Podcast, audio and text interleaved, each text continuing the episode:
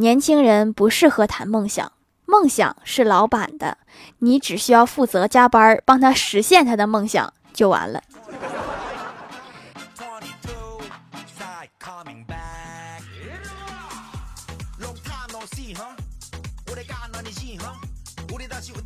Hello，喜马拉雅的小伙伴们，这里是糗事播报周二特蒙版，我是你们萌豆萌豆的小薯条。最近刘畊宏火了，今早我也跟着刘畊宏跳了一会儿，跳的是《本草纲目》，然后就产生了一个疑问：确定这燃烧的是我的脂肪吗？我怎么感觉燃烧的是我的生命？咱就是说，这东西真能瘦下来吗？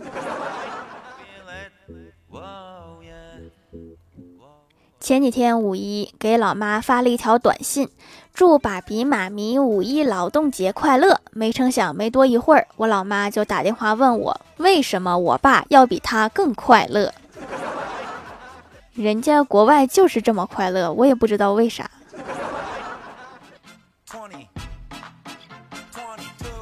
我哥去相亲，互相简单了解一下情况之后，收到了聘礼。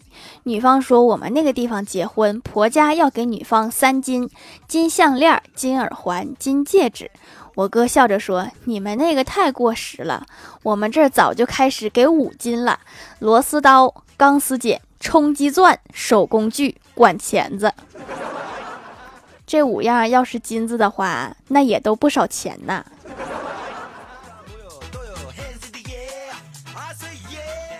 我哥经常夸耀自己智商能达到两百，并且是某个网站测试过的。然后我就问他：“你确定没有测错？”我哥信誓旦旦地说：“肯定没有。”我说：“我觉得给你测低了。”我哥一脸高兴地说：“真是知音呐！”我说：“至少应该给你少测了五十分儿，要不然也说不出结婚送五金这个事儿。”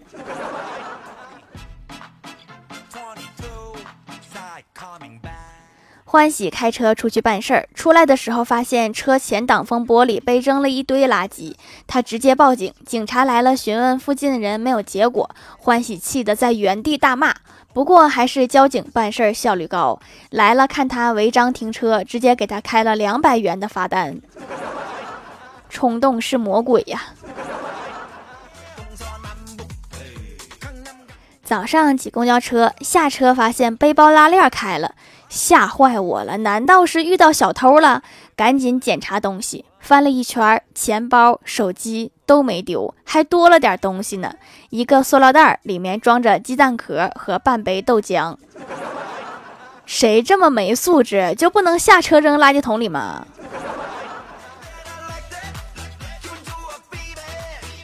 记得去年年底的时候，公司领导找我谈话，谈了很久。我当时以为我要失业了，已经做好今年要被裁员的准备。结果公司上半年裁了好几个人，领导让我一个人干四个人的活儿，没有裁掉我，我应该感谢公司。但是咱们能不能涨点工资啊？这点工资让我很难坚持下去呀。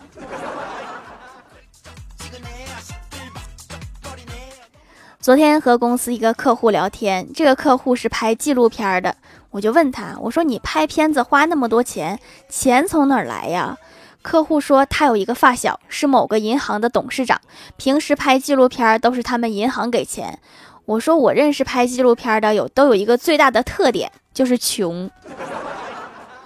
然后我问他：“你有没有认识拍纪录片有钱的人？”客户点头说：“有一对夫妇是千万富翁。”我问他平时靠拍什么这么有钱？客户说：“就是拍一些野生动物。”我就好奇的问：“拍野生动物怎么能成千万富翁啊？”客户说：“他们家原来是亿万富翁，后来拍成了千万富翁。”原来这行这么费钱。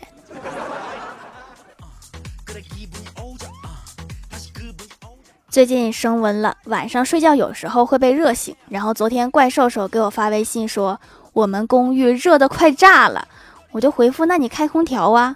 怪兽又发了一遍，我是说我公寓热得快炸了。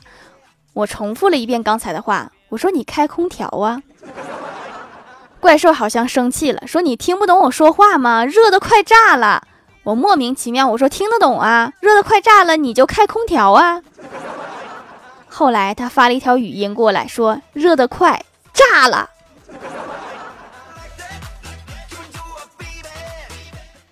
李逍遥都快三十了，还单身。一次我问他，咱们单位这么多美女，为何你到现在不找个女朋友？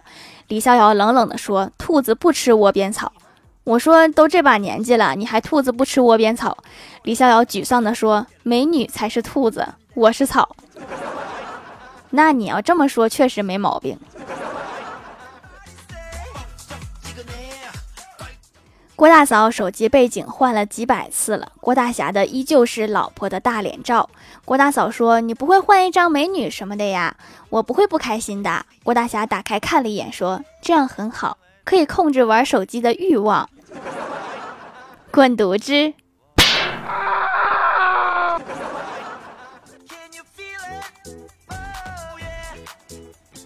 一天，郭晓霞他们上自然课，老师问同学们认为家里的电和天上的闪电有什么区别？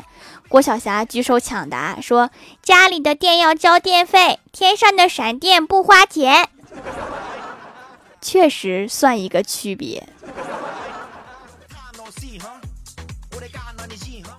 前几天看到一个新闻，一个男子为了讨女友欢心，倒卖其父二百四十万股票后挥霍，买豪车送钻戒，天天花天酒地，折腾几天，他手中的钱所剩无几时，女友还是离他而去。然而令他惊奇的是，他能用手中所剩无几的钱买回其父原来份额的股票，一切又归于正常，像什么都没有发生过。这好事儿为什么就从来没有落在我身上过呢？我是说股票。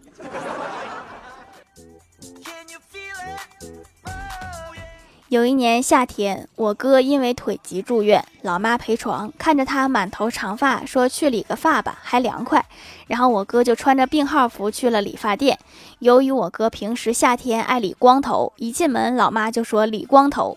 理发师关爱的说：“这是要做开颅手术呀。” 医院旁边的理发店就是不一样，剪个头还能猜病情。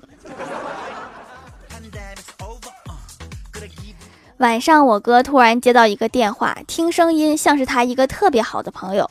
就听对面电话哭笑不得的说：“我刚才竟然开着手机的手电筒去找手机，我好像是傻子。”我哥一听，紧张的问：“那最后在哪找着的？” 这是俩傻子。Hello，喜马拉雅的小伙伴们，这里依然是糗事播报周二特蒙版。想听更多好玩段子，请在喜马拉雅搜索订阅专辑《欢乐江湖》，在淘宝搜索“蜀山小卖店”，数是薯条的数，可以支持一下我的小店，还可以在节目下方留言互动，还有机会上节目哦。下面来分享一下听友留言，首先第一位叫做西月爱条条，他说留条段子（括号真事儿）。一天，我的闺蜜和我在学校，还有好多人一起聊天。有一个人说：“你们谁有喜欢的人？”我闺蜜没有，她逼着我说：“我也没有。”最后她追我，绕着操场跑了五圈，累死我了。下面是我的照片，我可以当你的夫人吗？什么意思？没有对象要被罚去操场跑五圈吗？这是什么规矩？哎呀，好可爱呀！当然可以啦。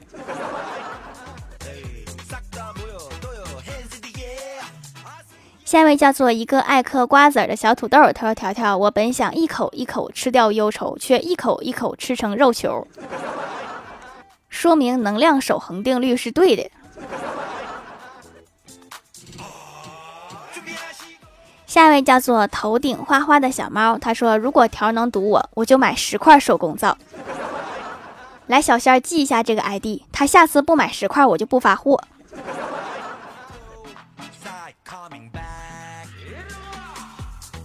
下一位叫做彼岸灯火，他说坐火车挨着我坐的是一个女孩，长得挺可爱，我便上去搭讪。于是我决定从星座入手。那个你是啥座的呀？女孩看了我一眼说：“你瞎呀，硬座。”你这个问题多少有点僵硬。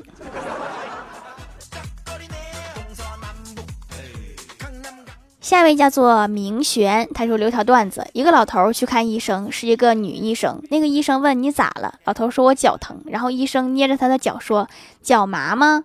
老头扭扭捏捏的说：不说话。医生又问脚麻吗？老头还是不说。医生大急问脚麻吗？脚麻吗？老头终于不情不愿地说了一声妈妈。这大夫是不是有口音呢？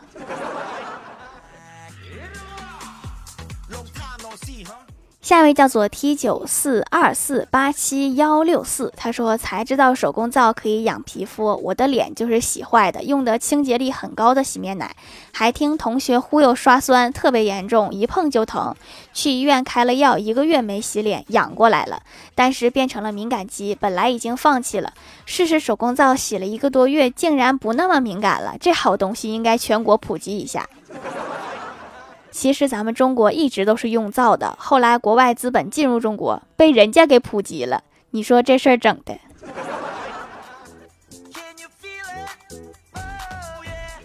下一位叫做一个不知道昵称的九妹，她说下班回家看到老爸站在阳台上抽烟，紧锁眉头，惆怅的望着窗外的乌云。我问爸怎么了，我爸说要下雨了，下雨你妈就不能出去溜圈了，然后他就一定会输光我的欢乐豆的。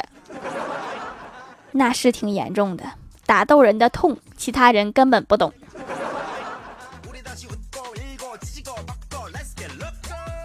下一位叫做沐雨西西，她说一个七十岁的老太太去理发店问理发员说染发多少钱，理发员说八十元，老太太说太贵了，是不是染一半就是四十元呐？理发员说嗯，只要你愿意。老太太说那好吧，只把白的给我染了，黑的就别管了。精准染发得加钱。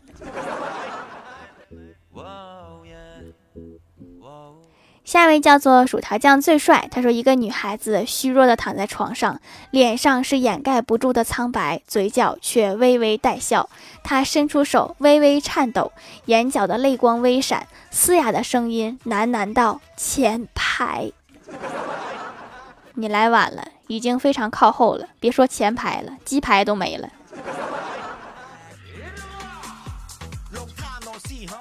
下一位叫做墨湖，他说我有一个朋友，他的爸爸妈妈不太让他看手机。有一次他听说一个软件叫喜马拉雅，但是过了几天他给忘了，来问我说：“哎，对了，有一个软件叫珠穆朗玛峰还是阿尔卑斯山来着？条、期末、土豆、山顶，懂？怪只怪这几个山的名字都太有名了，很容易弄混。”